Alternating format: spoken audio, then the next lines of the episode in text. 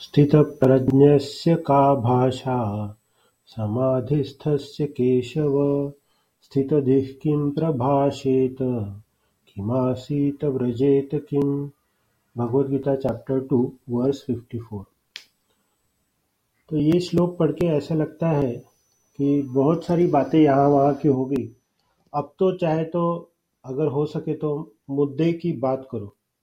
ये होता है ना, आप कुछ दोस्तों से मिलते हो पूरा लाइफ का इधर उधर का फालतू का बड़बड़ करेंगे।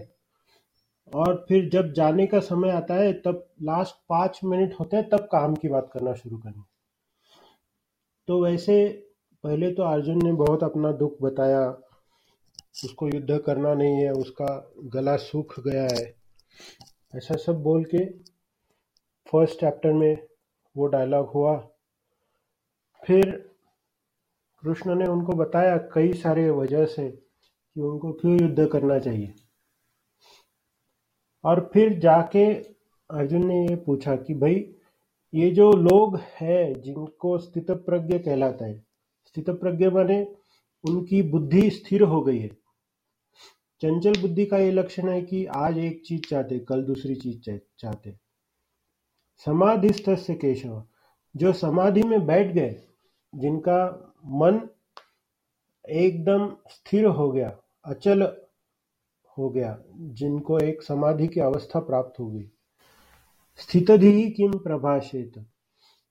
जो एक ठहराव से अपनी ज़िंदगी जी रहे, जो एनलाइटन है, वो उठते बैठते कैसे है भाई?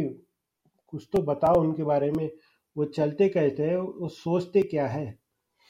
तो ये सवाल पूछने की जो इच्छा मन में आ गई है, उसके पहले, पीछे ये भी जान लेना चाहिए कि अर्जुन को ये पता था कि ऐसी एक स्थिति होती है। ये जानना भी बहुत ज़रूरी है कि ऐसी एक स्थिति हो सकती है। ऐसा मन का एक ठहराव आ सकता है और ऐसे, ऐसी स्थिति पर पहुँचे हुए लोग हैं समाज में अभी इस वक्त। और अर्जुन के समय भी थे।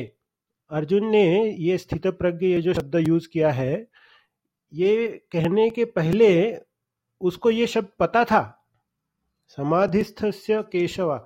समाधि की अवस्था के बारे में अर्जुन ने सुना था, पर उसको वो उसका जो अनुभव हुआ, होना ज़रूरी होता है, वो नहीं हुआ था। पर कोई बात नहीं, अर्जुन ने यहाँ पे शुरुआत तो की। ये शुरुआत का सवाल हम अपनी जीवन में कब पूछेंगे किससे पूछेंगे? इससे अपना पूरा स्पिरिचुअल जो है जर्नी शुरू होता है।